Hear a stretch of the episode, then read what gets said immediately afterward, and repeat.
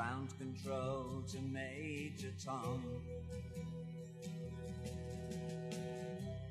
Ground control to Major Tom. 听众朋友们，大家好，今天我们来讨论硅谷表现最亮眼，也是一直以来争议最多的一家公司——特斯拉。And that is what else? It is Tesla. Um, Tesla, I mean, this is a big market for Tesla. It's going to get higher margins and it's going to help with that multiple. So it should be valued at more than a GM or a Ford. 过去六年，特斯拉的股价都在两百到三百美元左右徘徊。那今年呢？特斯拉的股价从三百美元上涨到四百、五百、六百、七百、八百美元，仅仅用了不到两个月的时间。That electrified start to the year simply continues. Stock surging nearly 20% for its best day in roughly seven years. And get this. 特斯拉这家公司到底发生了什么？华尔街为何将特斯拉称为最危险的股票？The most dangerous stocks in the world. I don't want to own it. I don't want to short it. It's very speculative. 欢迎收听硅谷幺零幺，我是红军。 我们海外的渠道，苹果的 Podcast 还有 Spotify 都已经开通了。那国内呢，也可以通过喜马拉雅和网易云音乐找到我们的节目。大家只需要在搜索框里面搜索“电台硅谷幺零幺”，就可以搜索到我们。大家听到片头的这首曲子是《Space Oddity》太空怪人。这首歌是马斯克送他的红色敞篷特斯拉上太空的一首歌曲。那这首歌呢，也会在太空里循环播放上万年的时间。说起特斯拉，它现在的市值比美国三大车厂福特、通用、克莱斯勒市值的总和还要多。但是呢，它的销量却不到三大车厂任何一家的十分之一，所以它的价格现在真的是合理的吗？这期我们邀请到的嘉宾是王周，王周是对冲基金 QQQ 资本的创始合伙人，他们基金是二零一八年在新加坡成立的，是一家非常年轻的基金，但其实，在成立基金以前，他和合伙人就已经研究了特斯拉，大概长达七八年的时间。他们基金在成立的当年就成为了彭博社排名前五的基金，回报高达百分之三十九点五。特斯拉是他们非常重要的贡献者。王周你好，红俊你好，观众朋友们大家好。那开始阶段呢，我们直接切入正题，回答大家最关心的问题：为什么特斯拉的股票能够在短短的两个月内从三百多涨到八百美元？好的，的确是这个，其实也是大家一直在讨论的，或者说这一段时间这个特斯拉为什么这么热，对吧？为什么这么多人讨论特斯拉？其实就是由于它的这个股价的这么大幅的一个增长。首先呢，我要说一下，就是特斯拉其实很有意思的是，它其实一直不缺头条，对吧？它一直不缺热度，呃，这也是为什么空头很恨它，是因为，呃，它这个公司其实是不做广告的，对吧？你你其实我们首先拉回来，从 marketing 的角度，你也能看到。嗯，最大的宝马，嗯，奔驰，他们呢其实都是花了大量的钱在广告，对吧？电视广告，各种各样的广告，赞助各样的各各种各样的活动，他们花了这样很多的钱来建立它的品牌。但是特斯拉在这上面其实说可以说是省了太多的钱，因为它的 marketing 是 zero，他们从来不做广告。但是为什么它的品牌认知度还这么高？就是因为它有这么一个 CEO，因为马斯克他永远能上头条。当然，原因。大家也都清楚，呃，从他的 Twitter，从他的这种各种语出惊人，永远都能上到头条，所以这就是为什么它的热度一直不减。然后包括这次上涨，其实你可以看到，它也不是说一下子从两百五十块钱，然后一下子就涨到九百多，它也是一步一步的上涨。当然，从这一步一步的上涨，你也可以看到几个关键点了，比如，呃，他当时到中国，对吧？他当时到中国开始正式。交付，我记得是一月份那会儿，上海工厂的启用，加上正式的开始交付，呃，首批呃 Model 三国产 Model 三，那个时候他还跳了一段舞，对吧？我相信那个时候其实大家在中国的那个应该是抖音上面也都能看到他，包括他的这个新闻还上了，我如果没有记错的话，应该上了还上了央视，你也可以认为这也是一种广告，至少在中国这边，呃，国人对这个品牌的认知度是大大提升的，所以呢，这个。首先是一个非常大的利好，为什么说中国工厂的建立，嗯，不仅仅我认为是一个品牌的提升和需求的提升，另外一点很关键的，其实你要真的从投资角度来看，它更关键的是所谓的 margin。margin 的角度，它有一个大的提升，是因为特斯拉你要看它很多的零部件都是中国供应的，很多的供应商都来自中国，所以呢，它的这个国产其实是能节省很多很多的钱，它整个整合了一个国产的这么一个供应链，包括前段的一个信息是松下对吧，一直给它生产电池，但是现在呢，它决定和中国的宁宁德时代，就中国的电池制造商。来合作来造这个特斯拉的电池，所以从整个生产的生产的角度，国产的 Model 3，它的利润空间其实是比在美国的 Model 三利润空间大很多。像我刚才提到的，一个是供应供应链这边它能省很大很大的钱，另外一个角度你也知道，中国的生产能力和中国的生产成本、人力成本是比美国低非常多的，而且从生产效率、生产质量其实也是高非常多的。所以这就是我认为我的判断是，其实国产很多人质疑说，国产特斯拉是不是质量没有美国产的特斯拉质量好？我认为其实恰恰相反，我认为国产特斯拉质量一定会比美国的特斯拉的这个质量好，是因为整个从中国的工人的素质、工人的这种。这种水平来讲，其实是比美国高的，所以我们通常不要拿德国车。有时候很很多人说，哦，德国生产的车会比我们国产的这个质量好，但是特斯拉其实是一个完全不一样的一个情况。对，所以，我们把第一点归纳于呃中国工厂的交付。其实还有一个信息是，当时这个上海工厂建成的时候，很多人都很惊诧，这个时间好像就一年的时间。所以就是说，马斯克的速度 也是非常让人吃惊的。他要是想做什么事儿的话，他能够做得很快。你觉得还有其他的原因吗？因为我注意到一月份特斯拉的股价大概是在五百多左右，可能它这个释放的利好消息可以把特斯拉的股价从两百、三百、四百到五百。那二月份发生了什么事情，或者说之后发生了什么事情呢？好的，就是说，嗯，就是你刚才提到了一点特别好的，就是所谓的期望，对吧？其实股价一直就是这点，我也想再说一下，就是股价其实不是说现在这个股票的价格是这个公司真正现在的价值，而是一个大家对它的一个期望，就是它的一个期望值，就是说我一年之后它是不是能达到这个水平，然后达到这个水平它值多少钱？当然，这是有一个一个概率问题，对吧？就比如我们举个例子，啊，他呃一年后如果能量产五十万辆，就是他说的，如果能达到，当然了，有可能这个公司的股票应该能值一千块钱。OK，我们有可能从一个数学模型上，OK，我给他百分之五十的可能性。当然呢，有可能有另外百分之五十，有可能有人认为它会变成零块钱，因为它破产了，对吧？所以它这个时候按照理论上来讲。它的股票价格就应该是五百块钱，为什么呢？因为是百分之五十乘以一千，再加上百分之五十乘以零，这就所谓的一个期望。因为它每一个不同的一种情况下，不同的情况，不同 scenario 下，它的一个估值的位置，再加上它的可能的这个概率，这就得出到一个所谓的期望。这就是目前股票应该，如果是理性市场来说，所谓的这个价值在这里。所以刚才提到了，为什么它会有一波一波的上涨？刚才上海工厂是一点，因为它超出了预期，它比大家想象的更快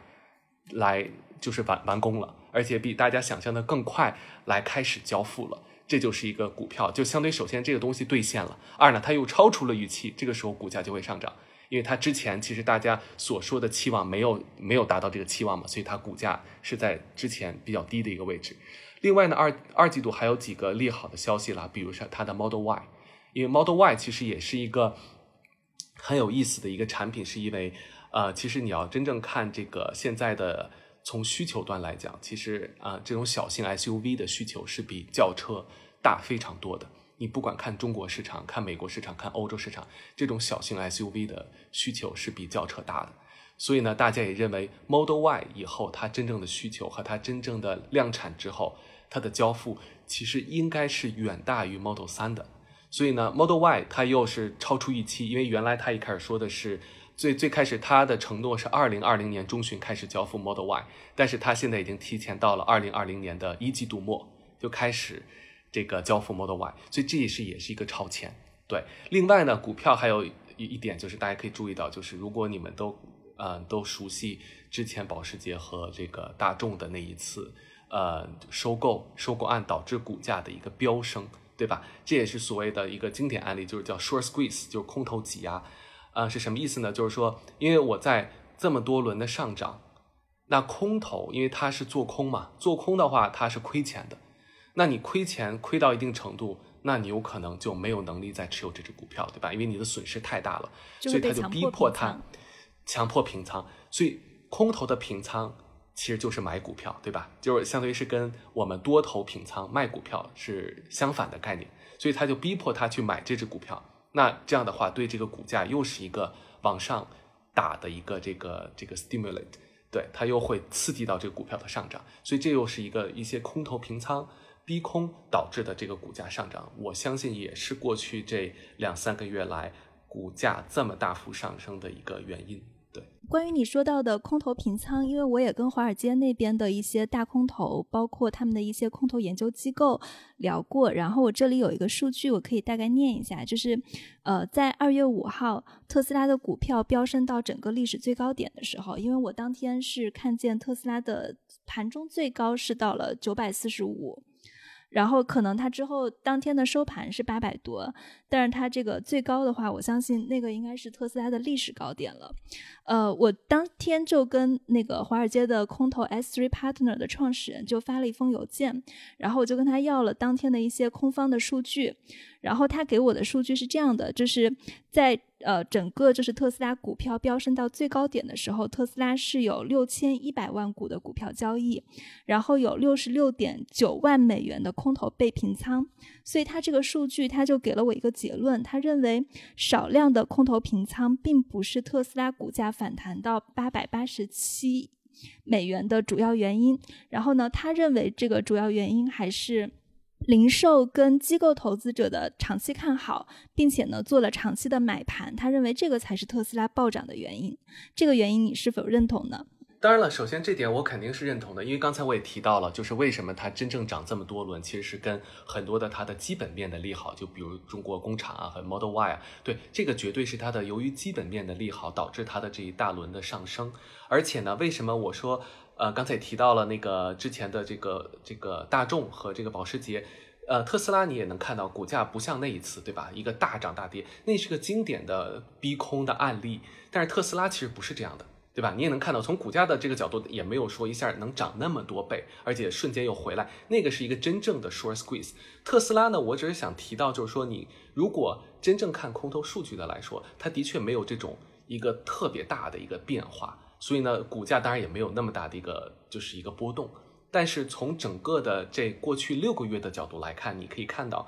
空头的量其实是一点点降低的，就也是另外一个角度，相当于就是有更多的买盘。当然，我我我我的刚才的意思不是说它从五百涨到九百。啊，绝大原因是空头的这个，这个只是空头是它其中的一个方面，其中的原因，而且有可能不是主，其实真的不是主要原因了。但是我只是想提，应该也是部分原因。对，因为空头你也能看到，它是一点点减少，对，一点点的在减少。对，这里我们有必要来说一下，为什么我们这么关注特斯拉的做空市场？因为在整个美股的市场中，特斯拉一直是美国空头最爱的股票，然后它常年是高居美国做空榜的第一名的。这点我觉得有可能有几个原因吧。我觉得一个是马斯克的个性，因为他得罪了太多的人。你也知道，就是他马斯克喜欢跟人树敌嘛，因为他的这种性格，他说话的这种方式，包括 Twitter 上，呃，上甚至那一次 conference call，对吧？他来直接就怼那个分析师。说实话，从我们投资人的角度来讲，我们也不喜欢马斯克的这种个性，是因为，因为分析师其实是你一个公司非常。呃，非常好的资源，对吧？因为分析师的评级和或者是给你的整个的一个估值，其实会影响到市场的。通常的公司的 CEO 或者是所谓他们的应该叫 Investor Relations，就是投资人关系。投资人关系这个部门，其实他们应该是要维护和分析师非常好的关系。但是呢，马由于马斯克的这种个性，你也能看到，其实，在卖方分析师很多大行都是对他做空的，就是做空的人就是。给他的股价或者是他的评级，负面的其实是比正面的更多的，这就是由于他的这种性格得罪人太多了。另外呢，我觉得他做空的一大群体是因为他和传统汽油车企的这种对立，对吧？因为其实这这一场博弈是一个很大的博弈。其实马斯克你也能看到，特斯拉出来之后，在电动车开始成为下一个新的一个增长点之后，对传统的汽油的这些车企是一个非常大的打击，或者是所谓的以后有可能我们拉长十年，有可能真的是一个生死存亡，或者是当年所谓的诺基亚和 iPhone 的这种这种故事的重演。所以呢，这些传统汽油车企或者说那些所谓的呃石油这些大佬，他们当然不喜欢这种新能源汽车的进入，所以呢，他们肯定也是。呃，做空的一个背后推手。另外一点呢，就是你要在一个领域里面，就是做一些颠覆性的创新出来，就是你必然会有很多敌人。没错，因为你动了现在那些人的奶酪，对吧？对。二呢是，其实媒体的角度，为什么你能看到很多媒体其实对马斯克是不友善的？为什么呢？是因为他们他不做广告。因为刚才我之前也提到了很多这种传统车企，他做大量的广告，所以呢，很多媒体都喜欢他们，因为。因为媒体其实是拿到这些广告费的，所以他愿意写一些正面的评价。因为说实话，很多东西很难中立，对吧？因为你拿了人家的钱，你当然希望写一些正面的东西。但是马斯克是从来不做广告的，所以媒体在他那里是没有挣到一分钱的。因为马斯克他自己就是一个大的一个品牌推手，我觉得是世界上最优秀的品牌推手，因为他的话题性太强了。包括他 SpaceX，他发一个卫星，上面装载了他的 Roaster 那辆汽车，这是一个多好的广告。这个绝对是一个有可能价值有比那个 Super Bowl 那种超级碗有可能的价值都是大的一个广告，所以所有的头条都是这个东西。但是他花了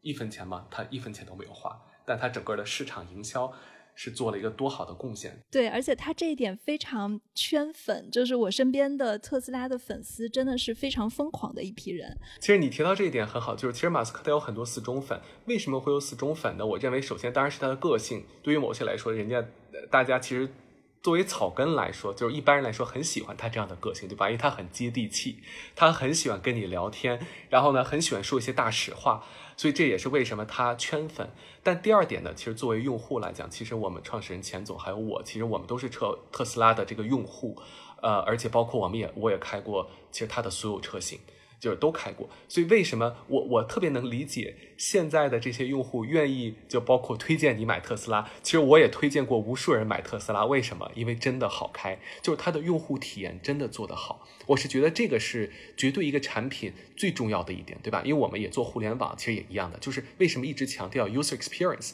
用户体验？因为你用户体验如果不好的话，用户会慢慢远离你；但你用户体验如果真的好的话，那那用户是源源不断的，而且他有很多的是口耳相传的推荐，你不用做广告，他都会推荐给他的亲朋好友买这辆车。因为我想举一个特别简单的例子啊，因为我们都开过汽油车，对吧？呃，我就不点名了，因为的确有可能对对对那个品牌不太好。嗯，我我不点名，但是你有时候举个例子，我们在输入 GPS，我们要定位一个地方，对吧？你如果用传统的呃汽油车，很多呢，甚至是我不提具体哪个车。它的界面上其实是没有触摸屏的，或者即使有触摸屏，你在选择一个地址或者输入地址的每一个字母的时候，有可能不像你手机用个什么 Google Map 或者百度地图那么直观，你还要有可能摁摁很多按钮，或者要转很多滑轮才能选到那个地址，有可能你要花很多长时间，就是比如好几分钟才能设置好那地址。但是你开特斯拉的时候，你就感觉你就是在用一个 iPhone。我就是在 iPhone 界面上输入地址，结束了，就两三秒的事情，而且你可以记录，比如你经常去的是回家呀，还有办公室啊，我就一键就搞定了，所以你就感觉在操控一个手机。所以哦，我用特斯拉基本上从来都不用它的文字，我觉得它最牛的是直接你语音说 navigation to 对对对哪里哪里，然后它就马上给你导航了。而且我觉得它的语音识别非常好，就是很很准，基本上我能念到的它都可以识别出来。它都可以，没错。但我相信有可能语言和语言不一样，有可能我因为我不知道中国那边现在它的这个本地的这个这种本地的这种语语音包是不是做的比较好？但我相信中国应该这种软件也都很强的，因为我相信。呃，因为我好像他们也跟腾讯这边有合作嘛，所以我相信在中国这边也没有，还有百度地图啊，他们也都有合作，所以这边我觉得也不是一个很大的问题。但所以这就是刚才你说的，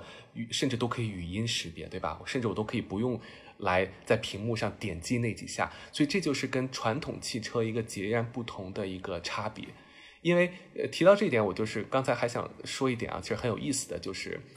呃很有意思的故事了，就是说很多人说。呃，之前质疑这个马斯克的特斯拉是说，OK，大众现在也在开始做电动车，对吧？呃，丰田也在做电动车，他们福特也在做电动车，对，福特也在做电动车，所有的传统厂商都在跟进去做电动车。电动车对，所以当时空头有一个论调就是说。哦，那它这些电动车出来之后，那特斯拉就死掉了，对吧？因为你从生产的角度或者运营的角度，那些厂商的这个产能啊什么的，是比你特斯拉大大几十倍的，对吧？那他们一做电动车之后，那你就把你就没戏了，对吧？有这么一个论调，就是所以这就是你要看一个公司它的竞争力是在哪里，对吧？真正来说。什么是电车，或者是电车的灵魂是什么？或者说特斯拉这个车和其他，比如是丰田造的电动车和保时捷造的电动车的区别在哪里？这一点其实是从用户来讲，我可能理解的会更深一点，就是一定要从用户的角度理解这件事情。我们的我我我们这边的个人观点啦，我只是分享一下，就是首先我们认为新能源车或者特斯拉，它其实不仅仅是一辆电车，就是你如果真的讨论电车，其实就是很简单，就是以电。为动力来跑的这么一辆车，那的确大家都是电车，对吧？我只要是用电，我这种不用汽油，那就是电车。但特斯拉不仅仅是一辆电车，是因为什么呢？是因为传统厂商它还是有一种固有的概念，就是因为它原来是做汽油车的，它呢其实是没有一个中枢神经的，就所谓的。就是特斯拉的那一块大屏幕，就它即使有一块大屏幕，但是它从整个的架构来讲，它还是一个非常零散的。就是说，OK，我的每一个组件其实它都是一个单独运营的一个一个部件，它的每一个逻辑逻辑网其实都是更加独立的，而不像特斯拉，它完全是一个集成在一个中枢神经，它有一个所谓的大脑，就是那块屏幕，它那个大脑的是直接去控制。这辆车的每一个部件，包括什么，嗯，power 它的能源，包括它的什么空调，所有的都是这个中枢大脑。所以我们觉得特斯拉这产品其实更像安卓系统，或者更像 iOS。我的开发者可以在这个平台上开发各种各样的软件，来丰富用户的体验。包括比如之前他也推出了可以唱卡拉 OK，对吧？我我就是因为这是一个平台，对吧？我就只要是更新一个软件，加一个软件包。然后呢，我就可以在特斯拉的上面唱卡拉 OK，或者在特斯拉上看一些这种所谓的视频，对吧？Netflix 或者是以后有可能爱奇艺啊这种，我都可以在这个电脑上看。所以这其实就是个大电脑，所有的这些软件升级都可以完成，并且通过 OTA，呃，就是可以直接的更新。OTA 就 Over the Air，对吧？Over the Air 就是直接用户相对于一个手机，我升个级之后，我新的这些软件就进来了。我新的功能都加进来了，我用户体验就提升了。但是别的厂商其实都没有这么做。我认为原因在于不是他们做不到，而是他们没有这个 DNA。我觉得很多其实像 VC 他们一直在强强调 VC 啊，或者这私募基金，他们其实更强调这个公司的 DNA 是什么，就是它是不是有一个互联网的 DNA。但我认为很多的传统厂商，由于它真的是一个。有很老历史的公司，而且是非常骄傲它的历史。他们对很多他们自己的专利是非常有自己的一个这种这种 pride，所以他们很难转向。如果说现在让我去买特斯拉的话，因为其实我是一个女生，我可能没有那么。在乎驾驶体验，然后我在乎的可能就是车的外观，这个交互系统。当特斯拉上上了很多小游戏，以及它可以在车上看 Netflix 的时候，这个这个事情对我来说就已经非常非常心动了。看 Netflix 可能对我，比如说我在等餐的时候，对我去餐馆排队的时候，可以在车上看几集剧，它的整个交互系统是非常吸引我的。我也去参。参加了传统的汽车厂商的，就是新车的发布会，当然也是电动车的发布会。我发现了一个非常有意思的事情，就是这些传统的车企，他们他们在这个推出。车的时候，他们的整个的新的交互系统都是在模仿特斯拉的。就我觉得未来就是像特斯拉这样一个没有传统的那些按键，然后中间是一个大屏幕，然后通过这个屏幕做交互，它的这个交互方式可能会成为未来电动车的一个主流的交互方式。因为我现在能看到的一些出来的新车，基本上就都是在用这种交互模式。而且我这里有一个数据，就是在二零一四年的时候。呃，硅谷是大概有九家汽车实验室，而且很多的传统厂商把车企放在硅谷，其实就是为了车联网跟这个新的交互系统的研发。那在今年或者说去年末的时候，硅谷已经有几百家这种研究汽车的这种实验室了，不管是自动驾驶、激光雷达，还是汽车交互，可以说整个汽车方面大家都在向这个特斯拉学习，而且它真的是带起了一股风潮。就我我自己个人感觉，它是非常有当年这个乔布斯发 iPhone 的这样的一个，就是怎么说呢？反正是有这个意义在的吧？对，然后没错。没错，对对对，更有意思的一个事情是，就是在去年十一月份的时候，我看见那个马斯克发他那个 Cybertruck，然后呢，就是大家在去学这个特斯拉的新的交互，就没有想到特斯拉又创新了。我这连雨刷都不给你设，我用什么感应技术？就是你觉得你在创新、你在跟随的时候，就特斯拉又前进了一步。我觉得这种永远是引领者的这种 DNA 太难学了。没错，没错。其实我非常就是非常同意你说的，就是其实有时候你感感到就是，呃，作为一个高科技公司啊，其实一个 tech 公司，它真的是不是有这个 DNA，就是它是不是愿意颠覆自己？所以这个是其实你要看一个公司非常重要的一点。就是说实话，其实我们老爱拿这个 iPhone 和诺基亚那个时候做比较嘛，其实我觉得真的非常像。就是当时其实诺基亚其实你可以说了，最大的差别就是一个是屏幕，对吧？触摸屏，一个是有很多按键的。呃，我记得特别有意思的一个故事啊，这里也可以跟大家分享一下，就是我们的这个创始人钱总，我记得他二零一七年去日本参加一个，应该是丰田的一个，我忘了是一个，应该是一个汽车大会吧。然后当时丰田的一个应该是类似于 C C T O 嘛，或者是一个就是做这种产品的一个经理或者总裁在讲，他在讲什么呢？他花了很大幅的时间在讲他们的按键专利。就是他们引以为豪的，就是所有的按键，我的这个按键做的多棒，因为你也知道日本人这有这种工匠精神嘛，就是他说哦，我这个这个按键做的多么优化，我这个按键做的多好。但是如果，所以当然你有时候很难说这个好和坏了，因为这个没有办法，因为这就是公司的基因，他有可能当年能做的这么成功，也是由于他对按键的这种执着才能做的这么好。但是呢，你要想想，就如果他在一个一个领域上做的真的已经做到极致了。但他从公司内部来讲，他是不是有决心能颠覆他以前所有的荣耀？他说：“OK，我要放弃我所有原来的自豪，我不做按键了，我全都集成在一个触摸屏上。这个东西不是所有公司都能做到的，对吧？所以这个时候，其实也是我们认为，就是那些传统厂商要画一个问号，是因为这条路其实是一个弯道超车的路。所以我认为，其实中国的这些造车新势力反而在这一方面，就是从。车内软件中控其实做的都比那些传统厂商好。就中国的这些电车厂商，其实他们在软件这边，你因为你也知道，软件 IT 这边其实是中国很强的一块。其实这些新的厂商做的都已经很好了，而且他们都是 follow Tesla。其实他们做的有时候在某些点上有可能都不比特斯拉差，或者有些细节点上有可能用户体验甚至能比特斯拉更好，因为毕竟它是直接是国产嘛，它是针对中国的这个用户需求，它有可能做的更细节。但是对于这种传统厂商，丰田呀、大众，它真的能不能转这个弯，其实真的是要画一个问号的。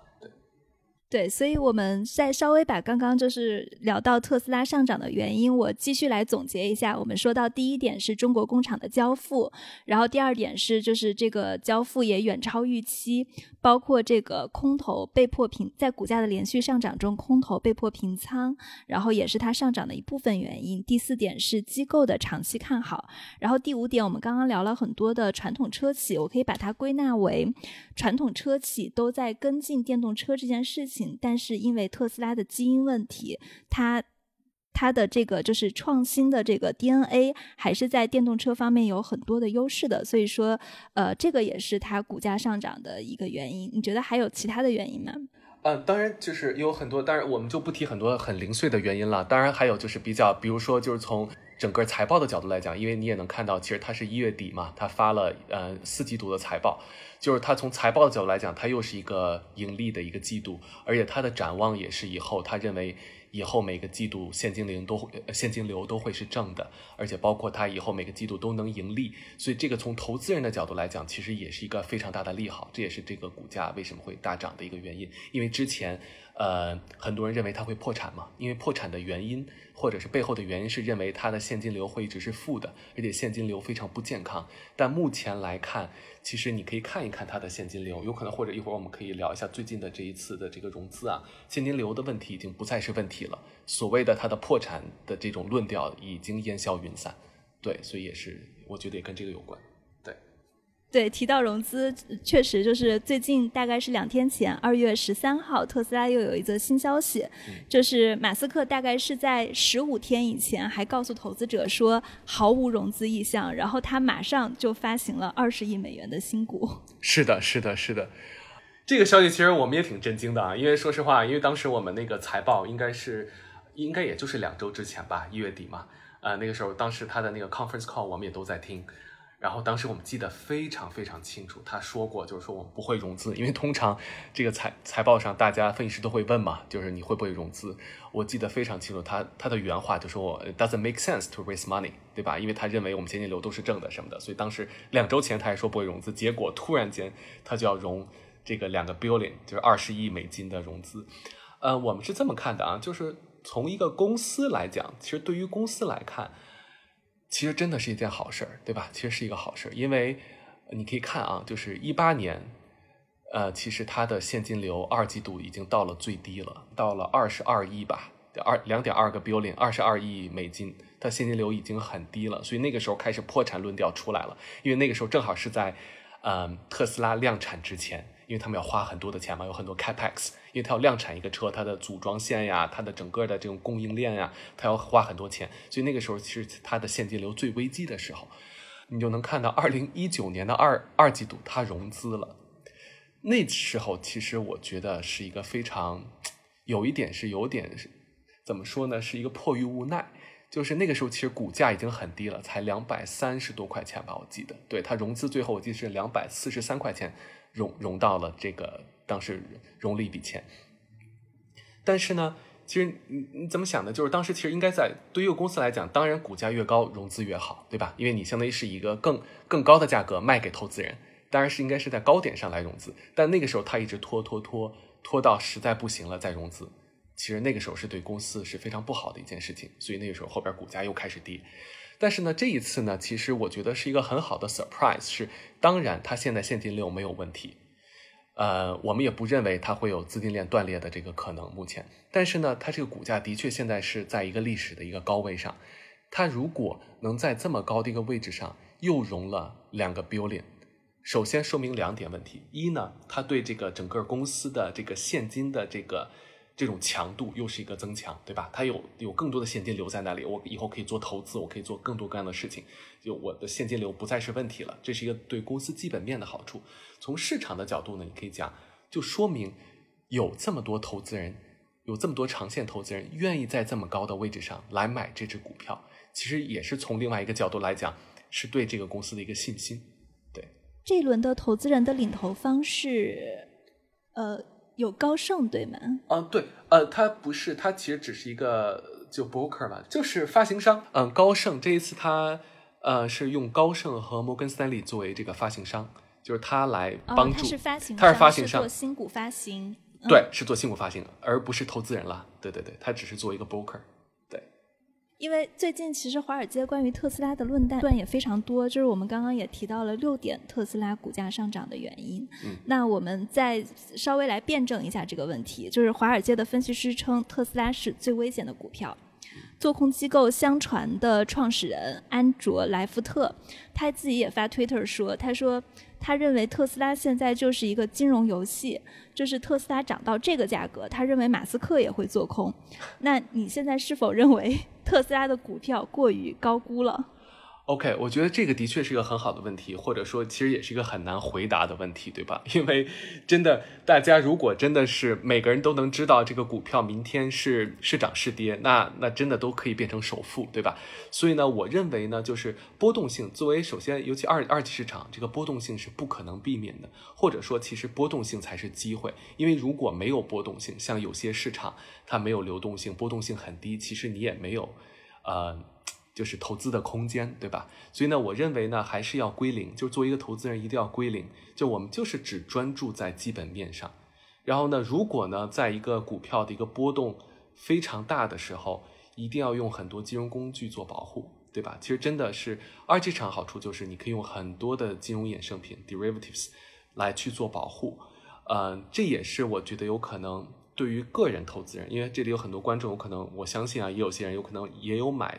特斯拉的股票，或者是一直在观望。呃，这个的确是需要小心，是因为有可能作为个人投资人，他能使用的金融工具是有限的，所以呢，在这个股票的大涨大跌的情况下，呃。有可能会产生对你的损益的一个很大的波动，所以这就是我觉得，如果作为个人投资人，就尽量不要用杠杆了，对吧？因为很多你也知道，很多故事都是加了杠杆之后就爆仓的。因为你如果不加杠杆，你如果只是一个看非常长期的，呃，持有，那的确没有关系，对吧？涨涨跌跌其实跟你没有关系。但是当然，当对于我们来讲，因为我们必须要对投资人是一个每个月。都要有负责的嘛，所以我们肯定是会用一些金融工具来做保护，对。然后从投资人的角度来讲呢，嗯，这个赛道和这个产业的确是未来，所以我们还是认为是看好这个这个赛道的。但具体长期看好，对，长期看好，但短期的确要谨慎，短期的确要谨慎。对为什么就是特斯拉会被称为最危险的股票，以及为什么特斯拉一直是美国空头的最爱呢？是因为它的波动性强吗？是的，是的，对，是波动性是一点。二呢是刚才我们提到了，就是为什么大家是空头的最爱，是因为，嗯，大家不喜欢马斯克，对吧？就是有很多空头，当然是有他们自己的利益需求。有一些空头是由于自己的利益需求，有一些空头呢是的确认为，从他们的角度来讲，有可能认为这个公司。不是一个良性的公司，或者从他们的角度，他们判断，呃，基本面这个公司有问题。因为的确我也能理解，就有可能就是你怎么来看这只股票，对吧？因为，呃，你有时候做估值模型的时候，你要首先要界定它是什么样的一只股票，比如它是一个高增长的股票，它是一个高科技企业，还是一个传统企业？很多人估值为什么卖方甚至卖方市场这些分析师这些大行，比如包括高盛，包括这个摩根斯丹利。这些人的估值其实都是给他很差的，是因为他们把它当做一个传统汽车厂商来估值，所以呢，当然它的估值就会很低。当然有一些多头，他是按照一个高科技企业来给它估值，就估值就可以到，比如有的人我记得我看到过，有可能觉得一股五千块钱，所以这就是它这么争议、波动性这么大的原因之一，就是它的确是一个生产汽车的。但它的 DNA 又是一个高科技企业的 DNA，所以你如何做这个估值，的确是一个很有意思的一个东西。但我觉得这个东西我们也很难说对错了，对吧？这个只能是让时间来验证，对，只能让时间来验证。关于估值，其实我也可以跟听众朋友们大概介绍一下，这个特斯拉的估值现在是一个什么样的情况。特斯拉现在根据它今天的这个股价反应，我看见现在。盘上显示特斯拉的市值，呃，股价八百，然后市值是在一千四百四十亿美元的估值。这个估值怎么理解呢？就是现在整个全球最大的车企丰田的估值是两千两百八十四亿美元，然后它是全球估值最高的车企。呃，然后呢？特斯拉已经现在已经是全球车企的市值的第二名了，已经超过了第三名大众。大众应该是在我如果没有记错的话，是在八九百亿美元。这个，所以就是特斯拉其实现在是全球第二大车企。但是如果我们来看特斯拉的这个车辆的话，它其实是一家很小的车厂，因为丰田一年的销量大概是八百万到九百万辆车，然后特斯拉二零一九年的总交付量是。三十六点七五万辆车，而且呢，这个数据比二零一八年还增加了百分之五十，所以丰田的销量是特斯拉的三十倍，